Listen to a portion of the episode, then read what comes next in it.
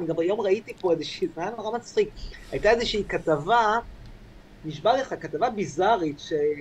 מהטלוויזיה היוונית על המלחמה, ובכתבה הזאת רואים איזשהו ספר צבאי עובר שם, ומשפר את ההופעה של החיילים בקיסריה עזה. אני רק תוהה כמה זה חשוב שהוא יהיה באמת מגולח, כשהוא הולך לחסל את החמאסניקים, כמה זה ישנה, האם זה ישפר את הביצועים שלו, לא יודע.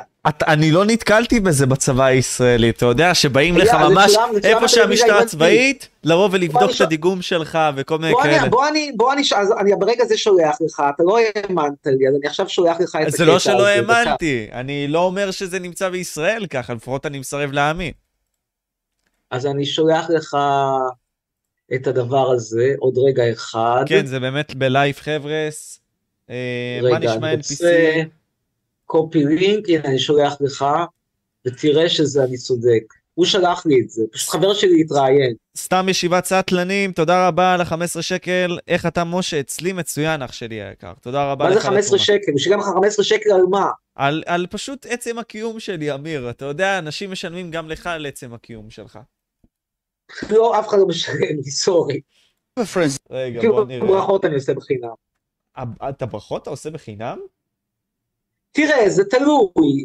במלחמה כן, בדרך כלל זה גם נורא תלוי. מישהו מבקש ברכה, אתה אומר לי, תתן לי ברכה, תובס אותי, תעשה טובה, תן לי, תגיד יום הולדת שמח לבן דוד שלי, אז אני לא לוקח ממנו כסף. מישהו רוצה סרט שבו אני מספר...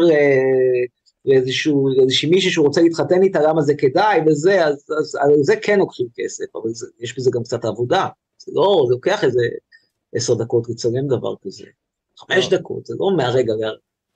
אוקיי, אני רואה את הכוחות פה, מכווינים את התנועה בשידור פה, אוקיי, אני... תראה, אתה תראה, תראה, אתה תראה את הספר הצבאי עובר שם, אני לא המצאתי לך, אני ראיתי את הסרטון. ספר הצבאי, אוקיי, ואנחנו מנסים להסתכל, בינתיים אמיר לפני השידור אמר לי שיש כוחות משטרה צבאית שנמצאת ומנסה לבדוק עם אנשים מדוגמים וכל מיני כאלה. אני בינתיים לא רואה את זה, אני לא רואה את זה. תכף אתה תראה, תראה, תראה שם את הזה, נו, עוד מה תראה את הווידאו. הנה, אני רואה את הספר, אוי, באמת, אני רואה. אתה רואה מה? איזה עזוי. מה זה דבר הזה, אתה רוצה להזמין, תראו, אין מה להתעסק בכניסה לעזה, זה מה שתמיד עכשיו אתה שואל, למה המלחמה נראית כמו שהיא נראית. למה ביום כיפור, בשלב הזה כבר היינו בגדה, בגדה המערבית של התעלה, ועכשיו אנחנו תקועים בסדרות. בבקשה, זה הסבר, מתעסקים בגילוח צחצוח.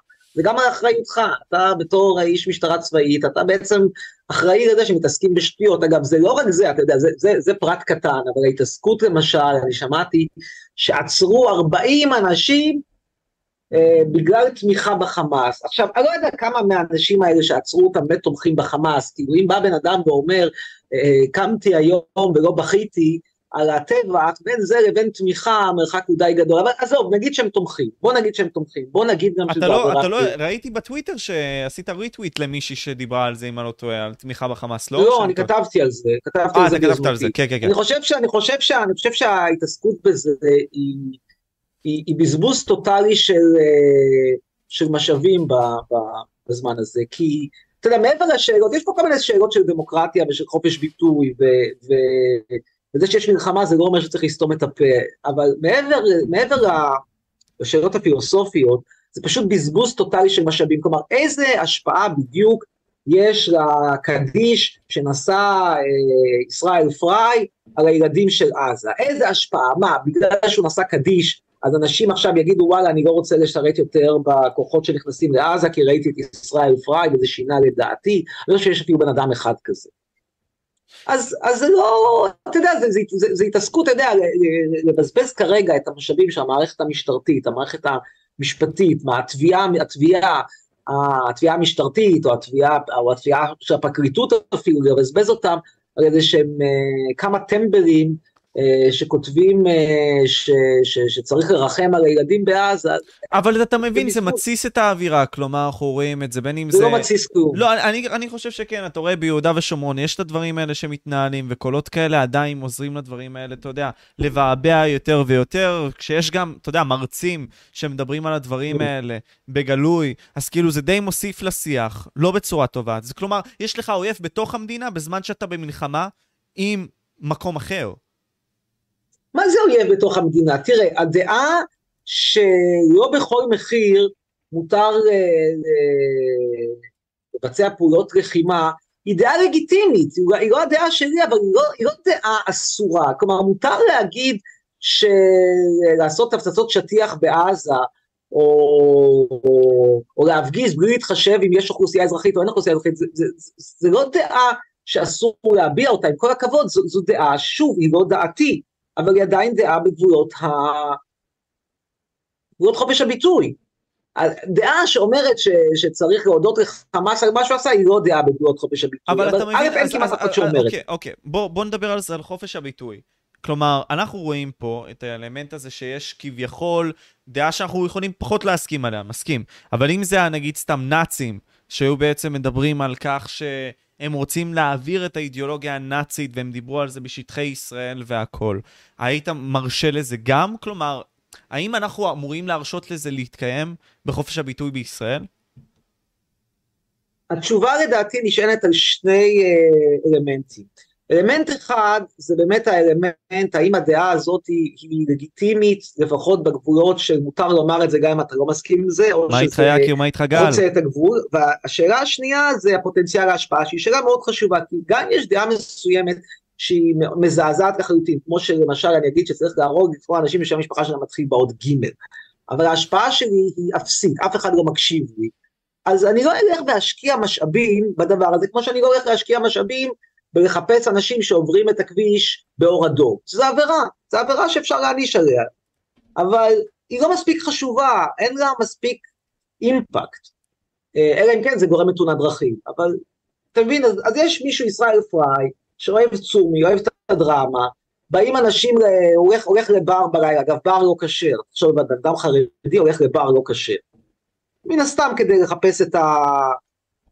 לחפש את ההכרה, לחפש את, ה, את החברה, לחפש את, ה, את התמיכה אולי, אז הוא הולך, ואז הוא אומר יאללה בוא נעשה עכשיו טקס קדיש, הוא רואה שיש הרבה אנשים, הוא רואה שיש שם עיתונאים, הוא רואה שמצלמים את זה, הוא רואה שיש עניין תקשורתי, שהוא יכול לקבל אייטם, שיכול לקבל כיסוי, אז הוא אומר יאללה בוא נעשה את זה, אבל, אבל כמה אנשים, בגלל מה שישראל פריי עשה, אגב, מה שישראל פריי עשה, מי זה ישראל פריי? סליחה, סליחה, סליחה.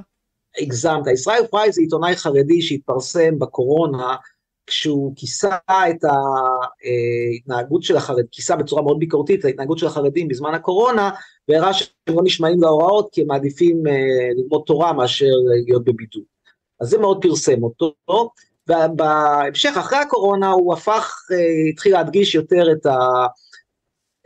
את הצד, את החלק שלו, הפרו-פלסטיני, נגיד בתפיסת העולם, כשהטענה העיקרית שלו היא שהכיבוש משחית, וכן הלאה. אגב, טענה שעל פניו יש בה גם איזשהם אלמנטים שהם נכונים, ולאט לאט הוא הפך להיות יותר ויותר חריג, אולי הקטע הכי מקומם שלו, לפני הקורונה, לפני המלחמה, היה כשהוא כתב פעם פוסט, שבו הוא אמר איזשהו מחבל שהוא גיבור, למה הוא גיבור? כי הוא הלך, הוא לא פוצץ מטען על אזרחים, כי הוא אמר שהוא רוצה לפגוע רק בחיילים, הוא לא מצא חיילים, אז הוא החליט לא לפוצץ את המטען, על זה גם חקרו אותו. לא יודע, בתיק עדיין פתוח. אתה יודע, דפקת טוויט מצחיק עליו. זה לא אני, זה ישראל פריי. לא, לא, אתה רשמת עליו טוויט שהרג אותי, כן, אני חייב להקריא אותו, כן, זה באמת קרה אותי. למרות שבאמת לא הכרתי את הנושא, פתאום קראתי את זה אצלך ומתתי מצחוק, אני רוצה להקריא את זה לצופים שנייה ברשותך, או שאתה רוצה להקריא את זה? כאילו שיהיה נריישן שלך. אני לא יושב עם זה, תקריא אתה. אוקיי, אוקיי, אני אעשה את הנריישן. מחר, אוקיי, אני מציג את זה גם לצופים שנייה, זה פשוט מצחיק. טיפה היה קומי.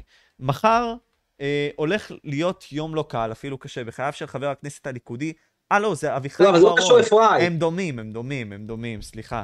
הם היו פשוט נראים דומים בפנים, סליחה. אגב, גוארון כבר היום הקשה היה, זה היה אתמול, ואתמול יחזיר את הציוד, תמיד תחשוב לבד איזה כאב לב זה, אבל זה כבר נושא אחרי גמרי, תחשוב על ישראל גוארון, שלפני פחות משנה הוא הצטרף לכנסת, זה היה בטוח שהוא בא לשם לארבע שנים, כי יש רוב מוצק של שישים וארבעה חברי כנסת, ומי זאת גלית דיסטל אטבריאן, המשך יבוא שתעזוב את הפרלמנט, והוא בא, וכבר התפטר מהמקום עבודה, וכבר הכין מחליף, וכבר מכר את האוטו הפרטי, כלומר אני מקבל אוטו מהמדינה, ועכשיו פתאום, אתה יודע, יום לפני תחילת מושב החורף, כשהוא כבר הכין המון הצעות חוק חשובות, וכן הלאה, אומרים לו, ישראל, ידידי, תעבור שם בפסנאות, תחזיר את הציוד, תחזיר את האישור כניסה, תחזיר את הכרטיס דלקן, גמרת, אתה חוזר חזרה לעבודה הרגילה שלך, זה מאוד כואב הלב לישראל. אתה יודע מה כואב? אין שם עשרה. מה כאב לי הלב דווקא? אתה סיפרת לי את הסיפור בנוגע לחברה שלך, והדבר שקרה לך, בדרך אגב נכנס גם יוצר תוכן בשם אלמוג וולף, הוא עם שמונים אלף ביוטיוב, אז תוך כדי גם הוא יאזין לשיחה, ותוך כדי גם יהיה שיח פורה לפתע. אז כן. הנה, עכשיו מצטרף. כן. מה, מה נשמע? בסדר, בגבולות הז'אנר. בז'אנר. היינו כאלה... וואלה, תשמע, אמיר, האמת ש... תדבר, תדבר אלמוג, כן. לא, תציג, קודם תסביר לו איך בכלל הגענו לפה. אלמוג וולף התפרסם בגלל סרטוני פרקור, הוא איש מאוד, לדעתי אני תופס אותו כבן אדם מאוד חכם. מה זה פרקור? פרקור זה סלטות, זה כל מיני דברים כאלה מגניבים, אתה יודע, אתה יודע לעשות סלטות. כמו נינג'ה? כן, כן. כמו נינג'ה, בסגנון. בסגנון, אז מזה התפרסמתי. כלומר, מה שנקרא שכל ברגל. וואלה, ברגל. וואלה, תשמע, האמת שתקשיב, אני לפני יומיים ראיתי איזו התבטאות שלה ככה בטוויטר, ואמרתי מה, בן אדם כאילו התהפך לגמרי. שלחתי למשה הודעה, אמרתי לו, תקשיב, אתה חייב לראיין את אמיר חצרוני עכשיו, עכשיו, השבוע, עוד יום, יומיים, עכשיו. והוא פשוט בא אליי, הוא אומר לי, אתה יודע מה, בוא גם, בוא תצטרף. אז הנה אנחנו פה עכשיו, ואני בא לשאול אותך את השאלות שבא לי לשאול אותך. בבקשה. קודם כל, מה גרם לך להשתנות ככה? כאילו, ברור לי שזה לא כיסא בראש. מה... לא, זה לא קשור. מה שתראה, יש פה מצב שאתה נמצא מלחמת אין ברירה, שבאמת אין שום דרך למנוע אותה. כלומר, אין משהו שאתה יכול לוותר בו לחמאס, וחמאס יגיד, אוקיי, יאללה, עושים שלום. כי אני בעד לוותר. אבל אין משהו שאפשר לוותר עליו וחמאס יגיד כן, זה לא שאם אתה תוותר על השטחים אז בסדר, זה לא שאם תפנה התנחלויות זה בסדר, למה זה אפילו לא אם תיתן את שדרות ואת כפר עזה ואת ניר עוז זה יהיה בסדר, לא, גם תיתן את קריית גת זה לא יהיה בסדר, גם תיתן את אשקלון זה לא יהיה בסדר, אין עם מי לדבר בצד. אז אתה אומר אתה בכללי בגישה של לוותר, אבל אתה עכשיו רואה משהו שכאילו אתה אין, אין איך לוותר לזה. אין איך לוותר כי אין לך פרטנר, זה, זה בדיוק מקרה קלאסי קיצוני, שבו אין לך שום ברירה אחרת חוץ מלהילחם. זה לא ש... אגב, אני, אני, אני בהחלט חושב בממשלת ישראל, שאם הייתה ברירה, הם לא לוקחים אותה. כלומר, זה לא שאם חמאס היה בא ואומר, אפשר היה להגיד לצורך העניין, אפשר היה להאמין לו, כמובן אתה לא תאמין, זה לא שחמאס היה בא ואומר, כל מה שאני רוצה זה רק מדינה פלסטינאית בגבולות שישים ושבע, אבל ישראל אומרת בסדר. לא, היא לא הייתה אומרת בסדר. אבל אז אם לא היית אומרת בסדר, אני הייתי אומר שהבעיה היא אצלנו, שהאשמה ירד. אבל במקרה הזה אין מה לעשות, אין לך שום ברירה. ומתי נפל לך, מתי כאילו קיבלת את הסוויץ' הזה? כי עשית את הסוויץ', אני אומר לך לפני שבועיים, לפני שבועיים היית מתבטא אחרת מכאילו מעכשיו, אני רואה עכשיו את הטוויטר שלך, תמשיך ככה, מגמה חיובית. מה גרם לך לסוויץ'? זה חיובי או שלילי, אבל באותו יום שבת, שהתברר ש... חמאס נכנס לישראל והולך ורוצח ושוחט אנשים שהלכו לתיירים מגרמניה שהלכו למסיבת סמים ליד אשקלון והולך ושוחט אותם, אז אתה מבין שאין לך עם מי לדבר. טוב שלא הלכתי אליה. לא יודע, זה התחביב שלך. האמת שחברים היו שם, בלגן. טוב, עזוב, זה לא הנקודה. עזוב, טעם במסיבות זה סוגיה אחרת לחלוטין. העניין הוא שברגע שיש לך... בצד, בצד השני פרטנר, אין, אתם אין פרטנר, זה מה שהוא עושה, אין מה לדבר איתו, אתה מבין, בוא נגיד ככה, במקרה הקיצוני ביותר, אם היה שם בצד השני איזשהו, אנשים עם איזשהו, אפילו... לא עליי, משה אתה פה? כן, לשנייה קרס עליי, והיה פה חגיגות לרגע, מחילה. תבדוק רגע. מה, חמאס נלחם בך מלחמים מלחמת סייבר? חמאס ראה את כל המסרים שנתנו לו והכל, ואמר הוא לא רוצה לשמוע. וואלה, אתה יודע, אני עשיתי איזה חישוב, אמיר, אני עשיתי איזה חישוב, ולפי עסקת, אתה בן אדם שאתה יודע, מדע, מדעי, לפי עסקת גילת שליט, הם קיבלו שם על בן אדם אחד שלנו, על גילת שליט, אלף עשרים ושבע מחבלים. לפי אותו יחס שהם הרגו אלף שלוש מאות, שהם רצחו אלף שלוש מאות, אנחנו צריכים להרוג להם כרגע מיליון שלוש מאות שלושים וחמש. זה, זה המספר, מדויק. כן, אבל המטרה היא לא להרוג אנשים לשם, תראה, אני שוב, אני לא הולך, אני לא מקבל את הגישה של ישראל פריי שאומרת אני לא ארוג ילדים בעזה כי ההורים שלהם מחברים, אבל אני גם לא מקבל את הגישה שאומרת בוא נהרוג, שמה שנגיד אומר יוסוף חדד, בוא ננקום לשם הנקמה, לא, התנועה פה צריכה להיות תנועה רציונלית, אם אין ברירה, וצריך להרוג ילדים בעזה כדי לכבוש את עזה וכדי להעיף משם את חמאס, אז אנחנו נהרוג ילדים בעזה בלי לרחם, אבל אני לא יודעת להרוג ילדים בעזה לשם ההריגה, אני גם יותר מזה, אני לא אהרוג חמאסניקים אה, לשם, ה, לשם ההריגה, המטרה שלי היא לא... אבל רגע, אבל, אבל, אבל, אבל שנייה, שנייה, חמאס רוצה להרוס את מדינת את ישראל, אוקיי? הוא רוצה בעצם את מדינת ישראל, יש לו את זה בסמל שלו, את כל המדינה עצמה, אוקיי? אח, עכשיו אוקיי. אנחנו מבינים את זה, עכשיו אני שואל אותך שאלה כזאת, אז אנחנו צריכים להרוס את ביקור. חמאס, אנחנו צריכים נכון. להרוג את חמאס, אוקיי, נקודה, סבב. מפה אני שואל, מה היעדים שאתה רואה אותם שאנחנו צריכים לעשות? סבא, רצחנו את המנהיגים והכל, מה אנחנו צריכים לעשות עם הפלסטינאים האלה? סיפוח, אנחנו לא ניקח אותם, זה מה שנמנענו. שתי מדינות לשתי עמים, אתה יודע, בעייתי. אוקיי, אנחנו מורידים את חמאס, יהיה מישהו אחר. מה אנחנו עושים? תראה, התשובה שלי שזה כרגע פשוט לא רלוונטי. למה זה כרגע לא רלוונטי? כי הטיהור של עזה מחמאס לא הולך להיגמר בעוד שלושה ימים, ולכן אתה צריך בעוד שלושה ימים להחליט מה אתה עושה שם. יהיה לך המון המון זמן להחליט מה אתה עושה שם.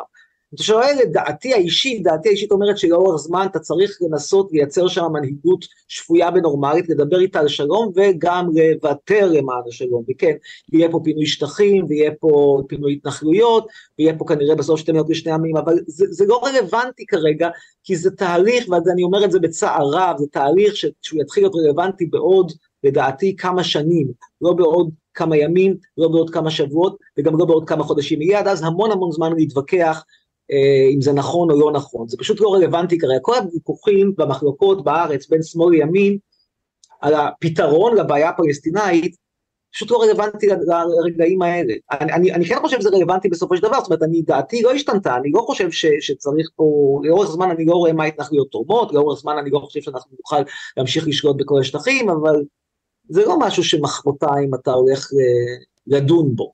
זאת אומרת, אני, אני כן לא הייתי רוצה לראות בשלט של המבצע, מטרתנו לנקות את עזה מאזרחים, ולהקים מחדש את גוש קטיף. זה דבר שאני אתנגד לו. אבל, כאילו, מדינה פלסטינאית וכן הלאה, זה לדיון פרקטי בעוד הרבה זמן. אתה אומר אבל אפשר לגשת לשם רק אחרי שאתה כרגע נפטר מהגל הזה של המחבלים, ברמה שאתה ממוטט את חמאס, מעיף את האנשים האלה, מחליף את זה לדור חדש שהוא יותר נקי. כן, בואו ניקח דוגמה, דוגמה היסטורית, גרמניה נכבשה ב-אלף תשע מאות ארבעים וחמש, כלומר היטלר העיפו אותו ב-אלף תשע מאות ארבעים וחמש, את, ה... את גרמניה החדשה, כן, מדינת גרמניה המערבית, הרפובליקה הפדרלית, הפדרלית, Republic of Germany, הוקמה ב-אלף תשע מאות חמישים וחמש, כלומר, לבנות הברית לקח עשר שנים, עשר שנים מהכיבוש של גרמניה, ועד להקמת גרמניה החדשה. אני מקווה מאוד שלא נצטרך פה עשר שנים, אבל אני לא משרה את עצמי שזה ייקח יומיים או חודשיים, והוויכוח האם מגיעה למדינה עצמאית, בתנאים כאלה או אחרים, לכן הוא פשוט לא רלוונטי כרגע, זה יהיה לבחירות הבאות אולי, או לא יודע, זה, זה, זה באמת בעוד המון זמן, זה לא, זה לא ברגע אחד, זה לא הולך לקרות מחר, אני כן חושב שוב, לאורך זמן, שזה הפתרון, ופה דעתי היא לא זזה ימינה בשום צורה, אבל לא רלוונטי בשנייה. אז אתה אומר שהפתרון של לדעתך זה עדיין שתי מדינות לשתי עמים, זה הדעה שלך, אבל לא עם האנשים האלה, ואותם צריך למוטט, להעמיד. אותם האנשים האלה צריך לנטרל אותם בצורה כזו שהם לא יוכלו להשפיע בשום צורה, בין אם זה על ידי הריגה, בין אם על ידי מאסר, נצחי, בין אם זה על ידי נטרול פיזי, כלומר הם לא צריכים, הם לא יכולים להיות במצב שבו הם יכולים להמשיך, כמו שאתה לא יכול להמשיך עם גרמניה, במצב שבו גבלס יכול להתקמבק, כי הוא לא, אחת למשל הבעיות בעיניי שיש עכשיו בארצות הברית, אם אנחנו קופצים שנייה אחת לאיזשהו נושא שהוא אקטואלי, אבל לא אחר, זה שלא נטרלו את טראמפ, מספיק, זאת אומרת יש לך מצב שיש לך בן אדם שהוא, אה, ידעו לך שהוא, ש, שבסוף כהונתו כנשיא, הוא ניסה בעצם לעשות הפיכה באמריקה, סורי, זה מה שניסה לעשות טראמפ בשישה בינואר בגבעת הקפיטול בשנת אלפיים עשרים ואחת, לא נטרלו אותו מספיק טוב, והתוצאה היא שהבן אדם רץ שוב לנשיאות, ובאמת על, ה, על היוסטור אם הוא ייבחר, לא נטרלו אותו מספיק. אני בעד שהוא ייבחר, אומר לך את האמת, אני מאוד אוהב את זה. אני חושב שאתה שומע אותו, ואתה שומע את ההבלים שהוא אומר, ואתה שומע, ואתה מבין שהבן אדם הזה רוצה להרוס את כל מערכות החוק בארצות הברית. כן, אבל אתה מבין שפה נגיד, אתה מתמודד עם טרוריסטים, אתה מתמודד עם משוגעים, הבן אדם הזה הוא משוגע, הוא יודע לדבר איתם באותו שפה, כי הוא משוגע, כי הוא חמום מוח, כי הוא מסוגל לעשות את המהלכים שביידן עכשיו יחשוב עליהם, ויגמגם עליהם, ומה, ו... למרות שביידן עכשיו כאילו דיבר מאוד לעניין, בסיטואציה הספציפית השבוע, לא בנאום אחד. לא היה לו, לא, אבל בחירה אחרת, אתה מבין? כלומר, ביידן עם האינטרסים המשותפים שלו עם ישראל, זה דבר שהברור לדעתי, שהוא גבר לעשות איתו. אני חושב שהדבר האחרון שאנחנו צריכים, הדבר האחרון שאנחנו צריכים זה משוגעים בשלטון. זה הדבר האחרון שאתה צריך, אתה באמת רוצה ש... בוא נגיד, בוא נגיד שהיה לך באמת את טראמפ בתור נשיא, בוא נגיד שטראמפ היה יוצא גבר, והיה אומר, אתם אל תדאגו, אני זורק פצצת אטום על עזה. אתה מבין שפצצת אטום על עזה, הנשורת שלה מגיעה לא רק לאשדוד, לא רק לאשקלון. אבל הוא לא היה הולך על אטום, הוא לא הולך על אטום, הוא הולך על פתרון שהוא יותר נורמלי, וזה שהוא משוגע כן, אבל אתה יודע, עם פסיכופטים אתה צריך להתנהג, ערבים מבינים כוח, אתה צריך להראות להם פרטים חדש. מה הוא יכול היה לעשות שלא נעשה עכשיו? מה? חוץ מאשר באמת לזרוק פצצת אטום, מה הוא יכול היה לעשות? ללכת? כרגע, בסיטואציה הספציפית, אני לא יודע, כי אני לא יודע את מה שהם יודעים. למנוע ממצרים את מעבר רפיח, הכי, הכי הרבה. תראה, אני, אני, אני שמעתי פעם איזה מישהו מה-סי איי איי שאמר שהמלחמה הבאה, מלחמת עולם הבאה, זה תהיה מלחמת פרוקסי. מה זה אומר פרוקסי? זה אומר שיש לך שרת שהוא מצפין. כרגע ישראל זה הצפנה של צד אחד, ויש לך את, את חמאס שפתח לסם סוג של הצפנה של רוסיה ואיראן וצפון קוריאה וסין וכל החרא הזה, וזה כרגע המלחמה, ארצות הברית היא מאחורי הקלעים אצלנו, רוסיה היא מאחורי הקלעים שם, וכאילו ברור מאוד איך הדברים הולכים. יכול להיות שאם דונלד טראמפ היה פה, זה היה מתנהל אחרת, אתה מבין? כי דונלד הוא לא בן אדם. אני לא חושב שמה שאני רוצה זה להרתיח את האש מעבר למה שהיא בוערת כבר, היא בוערת מאוד חזק. אתה באמת רוצה שהאש תיבער יותר חזק, ויתחילו להיות לך טילים בכמויות יותר גדולות מצפון, ויהיה לך גם התערבות אולי, ישירה של איראן, וכן, מה, מה, למה אני צריך את זה? מה, מה בדיוק זה ייתן? אני, תשמע, אני, ברור לי... ההיגיון בא ואומר, תגמור את חמאס, ואז תטפל בבעיות הנוספות, אם הם יישארו, ולא... כן, אבל, אבל תבין שהבעיות הנוספות זה כמו תמנון, החמאס היא רק זרוע, זה רק זרוע, ו- ויש לך פה תמנון מאחורה, ואתה צריך לתת מכה לראש, לא ליד. אבל מכה לראש יחמם את הדברים עד כדי כך שאולי באמת תהיה פה מלחמת העולם שלישית. אבל גם ככה זה הולך לכיוון של מלחמת העולם, תבין שזה הולך. אבל ההיגיון בא ואומר, יש לך... יש לך אה, אה, גידול שהוא כרגע ברגל, אתה אומר הוא יכול להתפשט, יכול להיות שבאמת יכול להתפשט, אבל בוא קודם כל נטפל ברגל, בהקרנות, אולי בקטיעה, אני לא אתחיל עכשיו לעשות את הקרנות למוח ואני ארוס את המוח, כן, זה לא הגיוני. אוקיי, אבל אני... זה לא נכון, אתה, אתה, אומר, אני, אתה אומר אולי אני, ככה אני אבטיח שהבן אדם לא, לא ימות מסרטן, אולי אתה צודק, רק שבינתיים הכימותרפיה תהרוג אותו לגמרי. אני רוצה אז לשאול אותך, אמיר, אני מראה בתמונה, יותר נכון בשידור, את התמונה הזאת שאתה יושב מפוחד במקלט, כמובן שזה טיפה קומי, כן? איך שאתה יושב. כן, טוב, זה ברור. אבל הקטע הוא שזה מעביר פה סטייטמנט, אני באמת רוצה לשמוע ולהבין מה הרגשת ביום הראשון הזה כאזרח במדינה הזאת, מה הרגשת? תראה, אני ידעתי ישר מההתחלה שזה יירוט של טילים, כי אני מכיר את, ה, את הרעשים האלה, לא שאני מומחה גדול לאסטרטגיה צבאית, אבל אני ידעתי את הרעשים האלה, אני חשבתי שיש התקפת טילים, אני גם חשבתי שהם החליטו לעשות פה הפתעה, אני גם חשבתי, זה היה כאילו ש, שבח, שהכמות היא מאוד מאוד גדולה, כדי להפתיע, אני מודה שלא עבר לי בראש, שזה בעצם בסך הכל הסוואה ל... לפגישה קרקעית, ובטח לא חשבתי על רחפנים, זה, זה לא עבר לי בראש, אבל זה לא עבר בראש לאף אחד, אם זה היה עובר בראש, כנראה שזה לא היה קורה. אני גם חשבתי שהם אומרים, יאללה, בוא, יום כיפור, אף אחד לא חשב שזה יקרה, בוא נדחוף להם פתאום מאתיים טילים, במקום שבדרך כלל דוחפים בסיבובים, בפתיחת סיבוב, דוחפים עשרים טילים, בוא נדחוף מאתיים טילים.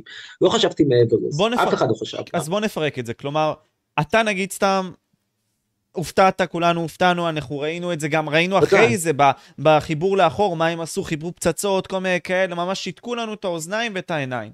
הקטע הוא, אני שואל, מה אתה חושב, היה פה מחדל מהצד של מי? כלומר, אין מצב, אתה יודע, זה מה שהקונספירציה העולמית הזאת מנסה לבנות, אוקיי? שכביכול יש מישהו מבפנים שבא ודיבר ונתן מידע פנימי. אחי, אין מצב שזה מחדל, אחי. אין מצב, טעויות לא מגיעות לרמה כזאת גם, כאילו, תבין, יש סף טעות מסוים, זה מחדל, אחי. זה לא מחדל, אחי, זה מצב, כאילו, אין מצב שזה מחדל. אני אומר לך את האמת, זה לא הגיוני אם זה מחדל. איך אתה תופס את זה, אמיר? אני לא קונה את התיאוריות של, ה, של הקונספירציה. קודם כל, אני מאוד מאוד לא חסיד של קונספירציות, לא חסיד של קונספירציות גם בגלל בקורונה, ולא חסיד, לא חסיד של קונספירציות בשום דבר אחר. זה אחד. בשתיים, אם אתם אומרים שהמחדל, קשה, קשה להאמין שמחדל יהיה כל כך גדול, אז גם בקונספירציה אתה יכול לומר, רגע, אז היה מישהו אחד נגיד שבגד, ובגלל שהוא בגד, אז באיזשהו מקום נקודתי בגדר, לא שמו לב שחצו אותה, אבל כל העסק ביחד, דורש שערך שם יחידה שלמה של בוגדים, צריך שיהיה לך בוגדות של בוגדים. ברור, זה מה שתמיד יש שם. תמיד יש, יש שם גדודים שלמים, רק חתול עובר ליד הגדר, אנשים מגיעים לשם וכאילו, כל הגדוד שם עם טנקים. זה לא... אבל איפה... אבל יש פה משהו שהוא לא מחדל, זה ברמה מעבר למחדל. אבל אתה לא מצביע על משהו ספציפי, שאמור... אני יכול להגיד, אני יודע, אני יודע. תתמוך בטענה שלך, אתה בא ואומר, אני לא מאמין שדבר כזה גדול קורה, אז יאללה, אז זה אומר שמישהו בגד, אבל מי בגד? אני, לא יודע, אוקיי, למה אז, בגד? אז, לא... אז, אז רגע, יש שתי טיעונים האלה, טיעון אחד שאומר בעצם שנגיד את המצרים נתנה מידע לישראל כבר כמה חודשים לפני, והמידע המודיעיני כבר ידע את זה, הוא סירב נכון. לקחת את זה, כלומר נתניהו ידע את זה, ופשוט בחר לא, לבחור, לא בחר להתעסק עם זה, לא חשב שזה יקרה. תראה, אני נוטה להאמין, אני לא, אני לא מוכר מודיעין, זה ממש לא תחום ההתמחות שלי, אבל אני נוטה להאמין, שמגיעים מידעים בכמויות מאוד גדולות, שרובם היפותטיים לחלוטין, ב-תשעים ותשע נקודה תשע תשע תשע אחוז מהם לא מתממשים, ולכן יש סינון, זאת אומרת, זה לא שרק על הפעולה הזאת הגיע מידע לנתניהו והוא החליט להתעלם, מגיעים המון המון מידעים על כל מיני אופציות לכל מיני קטסטרופות, ורובן לא מתממשות. עכשיו, זה נכון שזה הייתה, זה היה מחדל, וזו טעות מאוד מאוד גדולה של נתניהו, שהוא לא יודע פה להבחין בין אינפורמציה שהיא אה, קריטית ושצריך ל, ל, ל, להתייחס אליה, לבין אינפורמציה שהיא באמת רעש. כן, אתה מבין שהם עושים הכנות של שנה, עם כל הרשת של התצפיתניות, עם כל הרשת של המרגלים שיש בעזה, עם כל המדווחים לנו, עם כל המודיעין, כאילו, ברמה שאפילו בעזה ידעו על המסיבה שמתקיימת שם, והם היו כאילו מאחורי הקלעים. המסיבה לא סוד, המסיבה התפרסמה בכל רשת חברתית אפשרית. סבבה, אז זאת המסיבה, זה נראה לך הגיוני, אבל הסדר גודל שלא הגיעו לגדר במשך פאקינג איזה שמונה שעות, זה מטורף, זה מטורף. תראה. קבינט ביטחון התכנס רק באחד, שהדבר הזה התחיל בשש וחצי, שידעו שכבר מתים כאילו בכמויות. תראה, לגבי הקבינט אני דווקא זוכר מצוין את ה...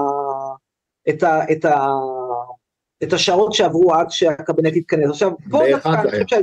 כן, לא, פה אני זוכר, אני פה לדעתי, אני זוכר שהיה באחד, אבל אני זוכר שהתחילו להגיד, סביבות תשע עושים הכנות לכינוס הקבינט, ואז בסביבות עשר אמור להיכנס באחד.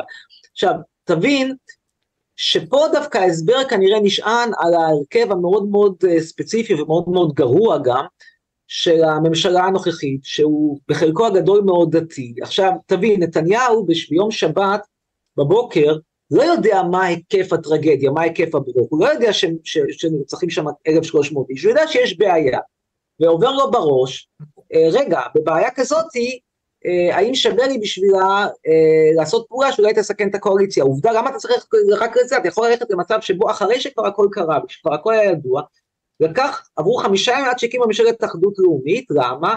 כי מבחינתו של נתניהו היה מאוד מאוד חשוב, לארגן את ה... לעשות שהקואליציה החדשה לא תהיה כזאת שאחרי זה תדפוק אותו ב...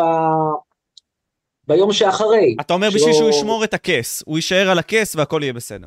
כן, עכשיו, אבל זה לא קונספירציה, זה נתניהו, זה אנחנו מכירים אותו, נתניהו אין בו שום דבר חדש, זה האיש. עכשיו, לכן הוא צריך ללכת הביתה, אבל זה האיש, הוא לא הפתיע, אם יש משהו שלא הפתיע פה זה ההתנהגות של נתניהו, נתניהו התנהג בדיוק כמו נתניהו. הריחוק, ההתעלמות, היום, רק היום, עזוב, אני קורא, אני חייב להקריא לך משהו, אתה יודע מה, אני קראתי היום, תן לי למצוא את זה, אני קראתי היום משהו מדהים, משהו מדהים באינסטגרם, כמה דקות לפני שהתחלנו, תקשיב שנייה אחת, אתה חייב לקרוא את זה, זה כל כך מדהים, שזה לא דקה, אני חייב למצוא את זה. אני אוהב את המשקפיים שלך, אמיר, אני חושב שהן מאוד אופנתיות, כאילו, אני חייב לציין.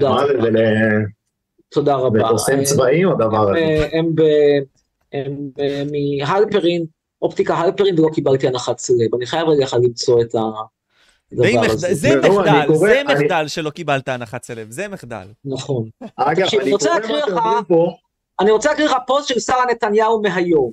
פוסט של שרה נתניהו מלפני שעתיים, קיבלה תשע מאות שבעים ושמונה לייקים. אני מקריא לך מילה במילה, אני לא עורך, אני לא משנה. קודם כל יש פה תמונות שלה ושל נתניהו כמה שנים טובות אחורה, באיזה ברית של מישהו. ואומרים דבר כזה. ראיית, זה שרה נתניהו, זה הדף של שרה נתניהו. ראיית ראש הממשלה גברת שרה נתניהו קיימה היום ביקור תנחומים קורע לב אצל משפחתו של יונתן חי אזולאי, שנרצח במתקפת הטרור של חמאס דאעש. יונתן ז"ל בנם של לינדה ויעקב ז"ל, שנקרא על שמו של... רגע, אתה קורא מהר, בונה, אתה בכפול שתיים, חכה רגע. טוב, אז אני מקריא את זה יותר. ראיית ראש הממשלה גברת שרה נתניהו קיימה היום ביקור תנחומים קורע לב אצל משפחתו של יונתן חי אזולאי ז"ל, שנרצח במתקפת הטרור של חמאס דאעש. יונתן ז"ל הוא בנם של לינדה ויעקב ז"ל, שנקרא לשמו של גיבור ישראל יוני נתניהו, אחיו של ראש הממשלה נתניהו.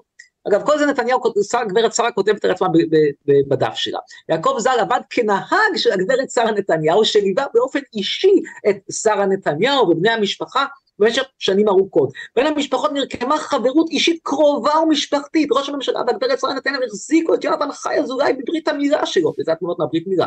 אבל ברור שהם עושים יח"צ כל היום, אתה מבין שבפוליטיקה... אבל אתה לא שם לב, הגברת נתניהו אמרה למשפחה, וגם מספרת והוסיפה. עכשיו, אני לא יודע אם אתם מודעים לאיזה אגוטריפ מטורף, פסיכופתי, יש למפלצת הזאת, תשעה ימים אחרי שהמלחמה התחילה, כשכבר הכל ידוע, היא מעלה פוסט, וכל כך מה שחשוב לה, זה שהוא היה נהג שלה. אחרי זה היא כותבת שמעבר לזה שהוא היה נהג שלה, הילד שלו נקרא על שם האח של בעלה.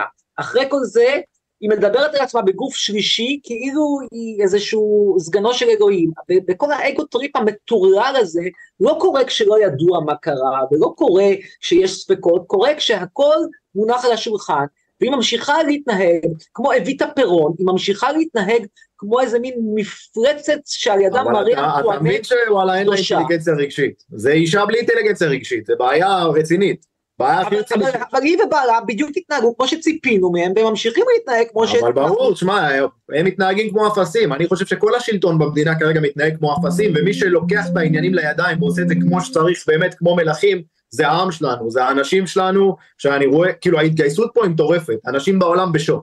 אני אגיד את האמת, נגיד סתם, אני בתור חייל מקבל חטיפים, קיבלתי ציציות, לא משנה אם אני שמתי אותן או לא. לא, להגן על עצמי, להגן על עצמי, אמיר. עם הציציות, ברור, ברור, עם הציציות.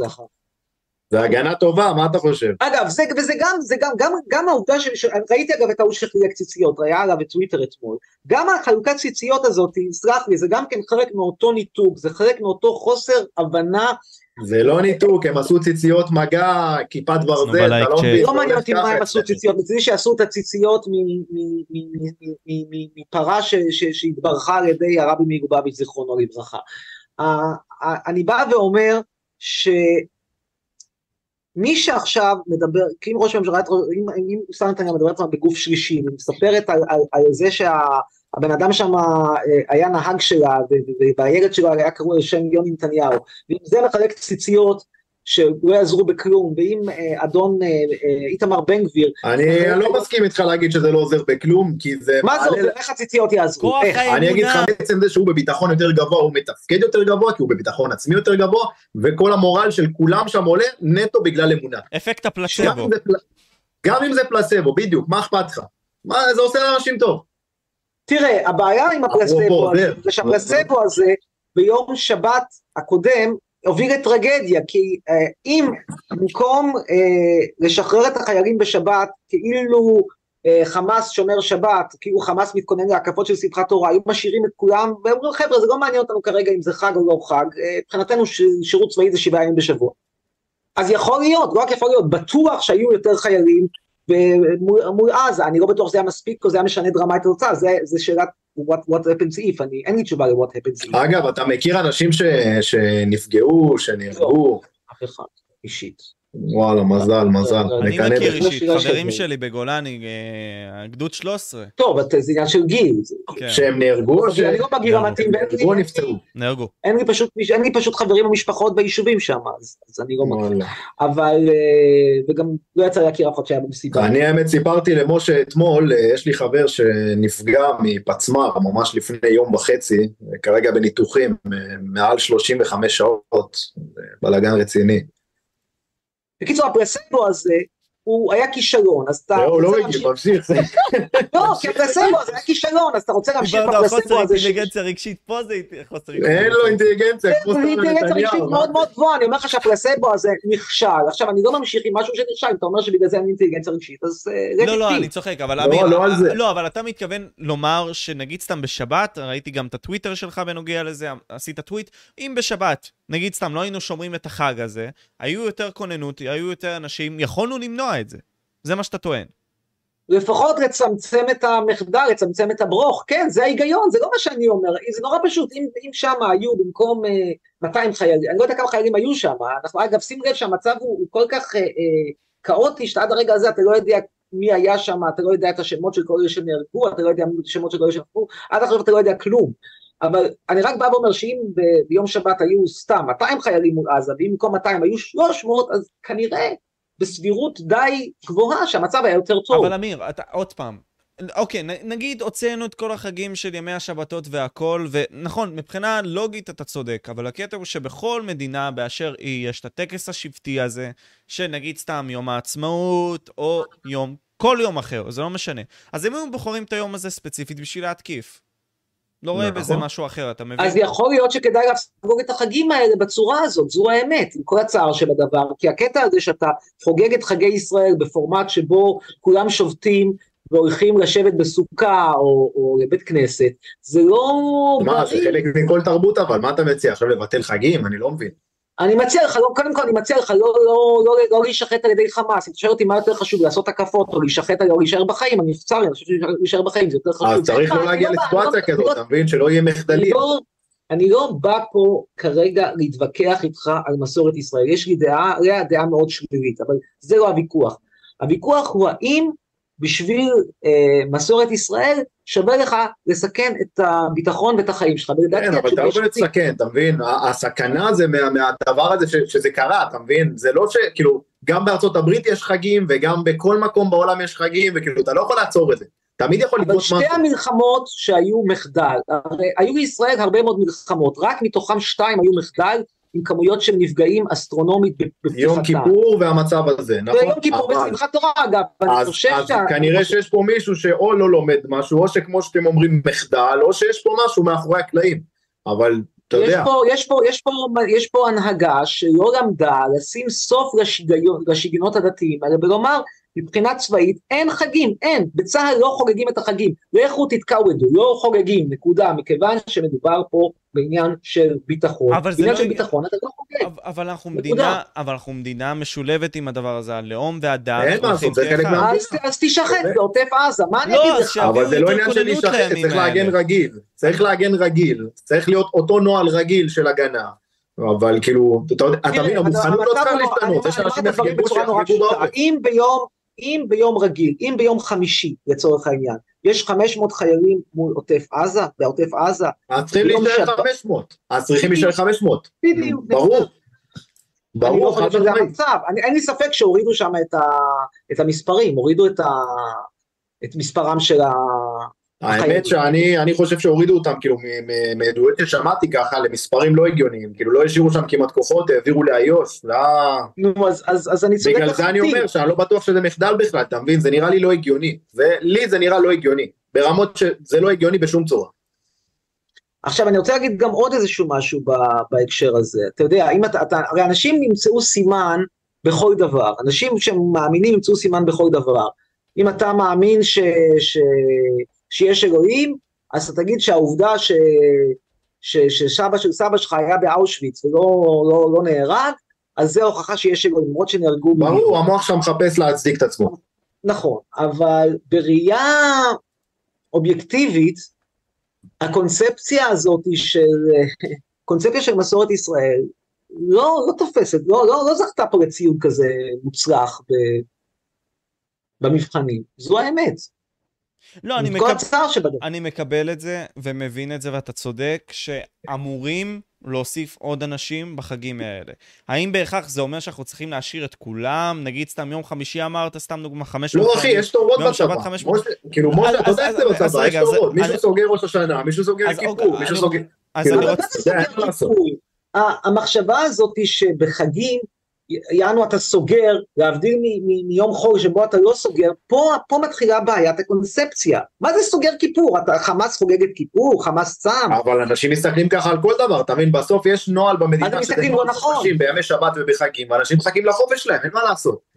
אתה מבין? אני בכלל חושב שיש פה בעיה באופן שבו הצבא בנוי, אתה מבין? בקטע שזה לא צבא שמרוויח כסף כמו שצריך ומתאמן כמו שצריך, כמו המריץ. אבל אין מה לעשות, זה המצב במדינה. אני חייב לעלות, אני חייב לעלות איזשהו משהו. אגב, אני רוצה להגיד שבהקשר הזה, אמיר, אמיר, שנייה. דבר אחד, דבר אחד, דבר אחד, נתניהו כאילו חכם אולי כן עשה, אם תשים לב, הוא לא קרא למלחמה הזאת מלחמת שמחת תורה, שזה הדבר הכי הגיוני, זה השם הכי הגיוני, אני חושב שהשם שנבחר הוא שם מטומטם, הוא שם לא הגיוני, הוא שם שחסר כל קשר למציאות, מה זה חרבות ברזל, מה, איפה הגעת פה לחרבות ברזל, עכשיו הסיבה שלא קראו איזה מלחמת שמחת תורה, למרות שזה נורא הגיוני לקרוא איזה מלחמת שמחת תורה, זה כדי לא לקשר את זה ליום כיפור, כי זה היה בול קופי של יום כיפור, והיה צריך לקרוא איזה מלחמת שמחת תורה. יכול מאוד להיות. בכוונה רצה ש... יכול להיות, האמת שזה מחשבה מעניינת. זה מחשבה מעניינת. שנים לא ידברו על זה, מונח שיובן. לא, האמת שזה מחשבה מעניינת. בשנייה אתה עושה מניפולציה, רק בעזרת שם. אני רוצה לחזור למה שאלמוג אמר. אלמוג אמר בנוגע לצבא הקטן שיש לנו. אני חושב שזה מאוד מה שגדי איזנקוט, לפני שתי רמטכ"לים, היה בעצם את גדי איזנקוט והכל, שרצה צבא מקצועי קטן, ככל האפשר, שפשוט יתקיף ככה את המדינות העוינות. עכשיו, היה איזשהו אלוף, האלוף בריק, הוא ממש היה לו מין סוג של רעיון שממש התפוצץ לאחרונה, שבעצם הוא אמר שמדינת ישראל לא מוכנה. הוא מביא מלא ביקורות כלפי הצבא, והרמטכ"לים דוחים אותם. עכשיו, אני מסכים עם הרבה מאוד מהדברים שאומר. אבל אני אגיד לך למה זה, כי לאף אחד אין ביצים. לאף אחד אין ביצים לעשות מהלך. אני מסכים. הקטע הוא שמקצרים לנו את השירות, הצבא הוא לא מספיק רציני, ואני חושב שזה פוגע במורל בסופו של דבר. אין למה לקרבי להתגייס. ברור, כי תראה, אם עכשיו בן אדם כמו בארצות הברית, בן אדם הולך למרינס שם, זה בן אדם כמו דיוויד גוגין, זה בן אדם שעושה קריירה מהדבר הזה, והוא יודע שהוא עושה את זה עכשיו לשנים, והוא יודע שזה לא יום ולא יומיים, וזה החיים שלו, והוא מת בשביל המרינס, ופה, כאילו, אתה יודע, זה פשוט חלק מהתרבות, אז בן אדם מתגייס. וזה לא צריך להיות ככה. הצבא הרציני צריך להיות צבא רציני, שזה העבודה שלו, זה, זה אשכרה הקריירה. אם בכל מחזור יהיו לך רק חמשת אלפים איש שרוצים להתגייס, מה תעשה אז? רוצים להיות חיילים מקצועיים, מה תעשה? אז אתה מעלה את הכסף, אתה מבין? אז אתה מעלה את הכסף. אז מה, ניתן משכורת של מאתיים אלף שקל לחודש? כן, ניתן משכורת של מאתיים אלף, דמי סיכון. אבל מישהו צריך לשלם את זה, מי ישלם? בסדר, גם ככה המדינה משלמת את זה, אז תעביר את זה למקור אחר, אתה מבין? והצבא היום הוא לא יעיל, וכולנו יודעים את זה. כולנו יודעים את זה שרק אולי שלושים אחוז מהצבא יעיל היום. אבל אתה שוכח שכל הכסף כבר כרגע הלך לממן את הישיבות ולממן את ההתנחלויות ולממן את המקוואות ולממן עוד כל מיני שוויונות של הכספים הקואליציוניים, ואז אתה אומר בוא נלך במספר. אני מבין את הדבר הזה, ופה אין כסף מאיפה, אתה יודע, אני מבין, יש פה בעיה, אבל שוב אני אומר לך, היום הצבא שלנו הוא במודל שהוא לא יעיל בשיט. אתה תלך לבסיסים, אתה תראה ש-שבעים אחוז מהצבא לא יעיל, שבעים אחוז עובדי רס"ר, זה לא יעיל. אני, אני רוצה לך להגיד איזשהו משהו שקצת יותר רחב. לא יודע, שבעים אחוז, אני סתם לא את מספר, כן? אבל מספר מאוד גדול, וזה אני אומר לך, ממצב של כאילו, אין לי איזה נתון מדעי, זה observation, זה מצב שאני רואה עם העיניים, וכולם רואים עם העיניים. זה לא יעיל, בשיט. כנראה צודק. אני אבל רוצה להגיד איזשהו משהו קצת יותר רחב. לפני קצת יותר, פחות, קצת יותר משנה היו בחירות. באיזה מצב אנחנו, אנחנו לא בחירות, ואיפה אנחנו עומדים עכשיו. אנחנו הלכנו לבחירות במדינה שמצבה הכלכלי בסך הכל היה מעולה, והיה בסימן עלייה. מדינה שהיא הייתה יחסית די בטוחה, אז כן, פעם בחודש היה איזשהו פיגוע, והיה נהרג אחד או שניים, רוב הפיגועים אגב היו בשטחים והתנחלויות, פה ושם היה קורה משהו בחדרה, לא יותר מדי, נכון קצת יותר מאשר שנה קודם, אבל לא, לא איזושהי דרמה גדולה. שוב, לא, הרחובות לא בערו, לא היה איזה שהם, להפך, אמרו שהפוליטיקה נהייתה כל כך משעממת, שהצפייה בשידורי חדשות ירדה, ו... ויש בעיית רייטינג לערוצי ברודקאסט בשידורי חדשות שלהם. הבעיה של החדשות זה שהם לא מחדשים כלום. מה הפריע? הפריע ש... הבעיה של החדשות זה שהם לא מחדשים כלום. הפריע, עשו הסכם קואליציוני, מנסור עבאס, בהסכם הקואליציוני נתנו לו חמישים ואחד מיליון שקל לטווח זמן של מיליארד שקל, סליחה, לטווח זמן של עשר שנים בשביל פיתוח החברה הערבית, זה יתרי. במצב הזה הלכו לבחירות, וכדי שלא ייתנו חמישים ואחד מיליארד שקל לבדואים לטווח ארוך, אז אמרו בוא נחליף את הממשלה. החלפת את הממשלה. ותראה באיזה מצב אתה עומד היום, אתה עומד מצב קטסטרופלי. עכשיו אני שואל את עצמי, איך זה שבסקרי בחירות, עדיין יש לקואליציה הנוכחית ארבעים וכמה מנדטים, ארבעים ושתיים, נכון? ארבעים ושתיים זה... יש פה תקיפת מוח, אתה מבין את זה, יש פה תקיפת מוח. אתה אומר לעצמך, איזה מטומטמים הישראלים, כלומר יש לך פה שליש ציבור, שמורכב מדבילים גמורים, שלכאורה לפחות, אם היו עכשיו בחירות... מה, אני אגיד לך מה, יש פה גם עניין שבסוף יש לך איזה מנהיג מסוים, ונהיה אפקט תדר מאחורי אותו מנהיג, ויש אנשים שלא חושבים, פשוט הולכים ממה שהם רגילים, כי השינוי זה מפחיד. נדבר על הדתיים. אבל המנהיג הזה רוצח אותם. המנהיג הזה רוצח אותם. אבל רק במצב כזה, כמו עכשיו, במצב כזה שצריך אשכרה שינוי, ושזה כל כך כואב לך, שם אתה עושה את השינוי. ואני אומר כאילו למה? במקום לעשות שינוי ממקום של בחירה, ממקום של אני מבין שיש משהו יותר טוב, אתה מחכה שכל כך יקב לך שכולם ימותו, בשביל להגיע למצב שאתה מבין שצריך שינוי, כאילו מה? תראה, אני חושב שה... אם אני... יש איזשהו... יש המון מחקרים פסיכולוגיים, זה הולך אחורה אפילו עד התיאוריה של פרויד, שבא ואומר שה... הגוף רוצה להתפרק מאנרגיה, כל תמיד טען שאנחנו מחפשים איזשהו סוג של, של, של נירוונה, של איזשהו מצב שאנחנו נהיה מפורקים לגמרי מאנרגיה, שזה בעצם היעד, ולכן אנחנו כל הזמן עוסקים ב... ב, ב, ב למה, למה, למה הארוס והטנטוס פועלים, כל, פועל, עושים שעות נוספות, כי אנחנו רוצים להתפרק מהאנרגיה שיש לנו בגוף. אני חושב שבמידה מסוימת, השגרה ש, שהייתה פה לפני שנה, גרמה לאנשים לתחושות, לא נעימות, הם רצו, חיפשו את האקשן, הרי בסך הכל כך ממשלה די משעממת, אמנם ממשלה עם קואליציה קצת מוזרה כזאת, היא שולחת מבנט ועד מנסור עבאס, אבל היא הייתה די משעממת, לא היו פה איזשהם קונפליקטים גדולים, לא היו הפגנות דרמטיות, לא היו מלחמות, אה, מה, מה כבר הייתה הסיפור, עם, עם איזושהי פסיקה של בג"ץ, שיכניסו, ייתנו לאנשים להכניס חמץ בפסח לבית חולים, זה הייתה הדרמה הגדולה, משהו. אז, אז זה שיעמם אנשים, אמרו, בואו נביא קואליציה שתהיה תכניס העניין, תביא פירפל, ובוא נביא, נשים את בן גביר יחד עם גולדן קופ, ונראה מה יקרה. מה שקרה זה טבח של אלף ושלוש מאות איש, זה דבר נורא, והפירומנים האלה גם ימשיכו לעשות לך את הדבר הזה, כי עכשיו אם אתה, אני היום שמעתי שבן גביר רוצה לחלק נשק, גם למי שלא סיים את השירות הצבאי, אז עשה תירונות של רובעי שתיים, הוא לא סיים את השירות הצבאי, יקבל נשק. אז אמיר, אתה יכול לקבל נשק. זה לא רק אבל אפס שתיים, יש שם חצינים, מי שגר על הגבול, ובנוסף גם רובעי אפס שתיים, הוא רוצה לתת לו נשק, ובצדק, אני מבין אותו. ממש לא, כי אני אגיד לך למה לא. אתה, קודם כל, אתה בעצם, אה, במידה רבה מאוד, שם שמירה על העורבה אחרי שהסוסים ברחו, כלומר אין כרגע שום צורך אקוטי לחלק נשק לתושבי כפר עזה או ניר עוז או אלומים או סדרות, כי קודם כל הישובים האלה כבר התרוקנו, כרגע הם ריקים, בית צהל פועל שם, לא, לא צפויה כרגע איזושהי פשיטה מסיבית של מחברים מעזה לשם, כי יש כבר כוננות בזמן, לא הולך לקרות שם שום דבר, יכול, יכול להיות שאם היית מחלק להם נשק, לפני שבועיים המצב היה אחר, אבל כרגע ממש לא צריך לחלק להם נשק, זה דבר אחד. דבר שני, צריך לחשוב גם על היום שאחרי, וגם על האנשים שאתה מחלק להם נשק, כלומר, לחלק נשק לבן אדם שעשה טירונות של שלושה שבועות, ואחרי זה שרת אה, עוד חודשיים לפני שהשתחרר על פטור אה, מטעמי תש או מטעמי השד יודע מה, זה בעצם לתת נשק לבן אדם מאוד מאוד לא אחראי, זה כמו לתת אה, רישיון נהיגה למישהו ששותה אלכוהול. בסדר, צריך לעשות איזו הכשרה מסוימת לאנשים, לבדוק שהם קשירים מבחינה נפשית, אתה יודע, בסדר, אני אומר שכן צריך... אבל אם הוא היה קשיר, הוא כנראה לא היה, אם היה מתאים לדברים האלה, הוא כנראה לא היה רובע אפס שתיים שמסיים את השירות שלו. זה לא חושב, לא חושב, אני אגיד לך את האמת, יש אנשים שפשוט מסגרת לא מתאימה להם, וזה שהם רובע אפס שתיים, זה לא בהכרח אומר מי הם ומה הם, אתה מבין, זה לא קשור. הוא יכול להיות אדם מקסים, גם אני בן אדם מקסים שעשה טירונות רובע אפס שתיים, אבל אני לא מתאים להחזיק בנשק.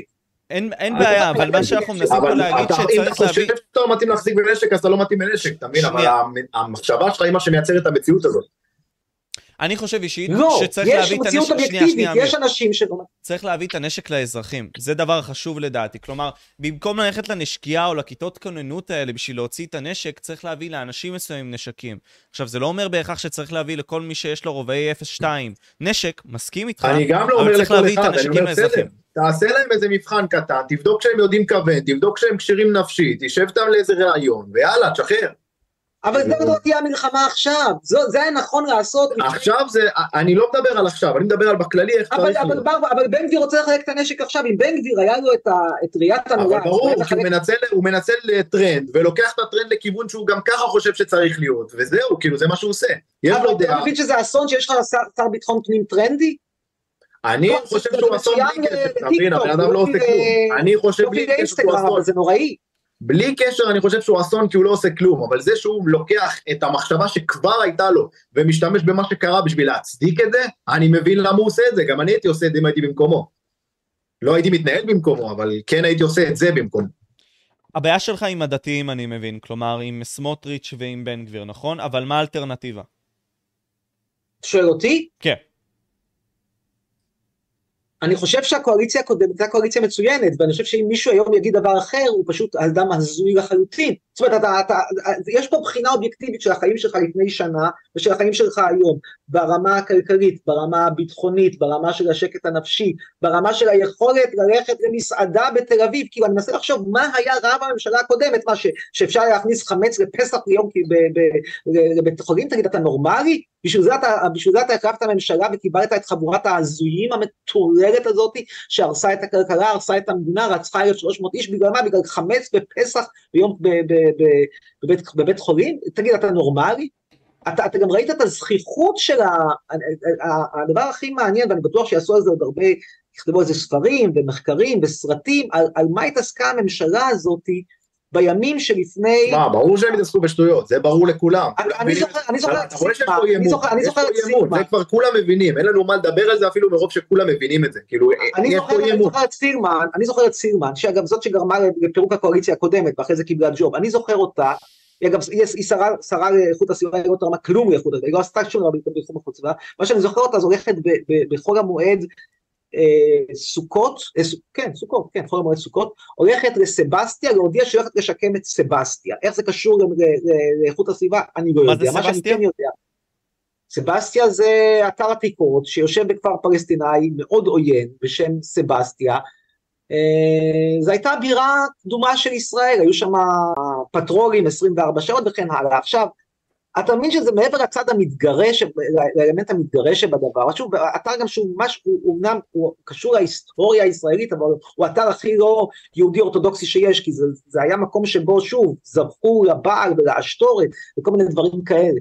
עכשיו, הדבר הזה מעבר לאלמנט ההתגרותי, זה להסיט את כל הכוחות, ואת כל תשומת הלב, ואת כל המשאבים, לזבל הזה במקום לעוטף עזה, כי אתם ברגע שרות סילמן באה ל, ל, ל, למקום הזה, עם משלחת גדולה, והגיעו... אתה מבין שיש שם אנשים שלא באמת מבינים במשאבים, כל אחד בסוף זורק את הדעה שלו, מבלי להתחשב בדברים אחרים, לצורך העניין יש לך שר עכשיו שביטחון, הוא לא מתחשב בשאר הדברים, הוא מתחשב נטו בדבר אחד שהוא כביכול צריך לדבר עליו.